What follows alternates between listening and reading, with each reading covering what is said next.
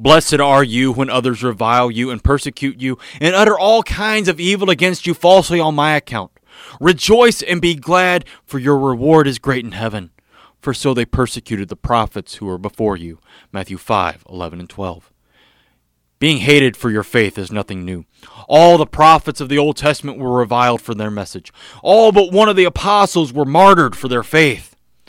St. Paul has to defend his own honor to congregations because others have come along and reviled and slandered him. There is nothing new under the sun. Persecution comes because of steadfast faith. No one is persecuted for mediocre faith. Think that God has forsaken you because you're being persecuted? Think again. The persecution is proof of God's presence. Who would say that God wasn't with the prophets, that he wasn't with the apostles? No one. Just as the just as the prophets and apostles, your reward will be great in heaven. Your reward will be heaven. What's some name calling or injuries or even death compared to everlasting life? Not much if you ask me. Amen.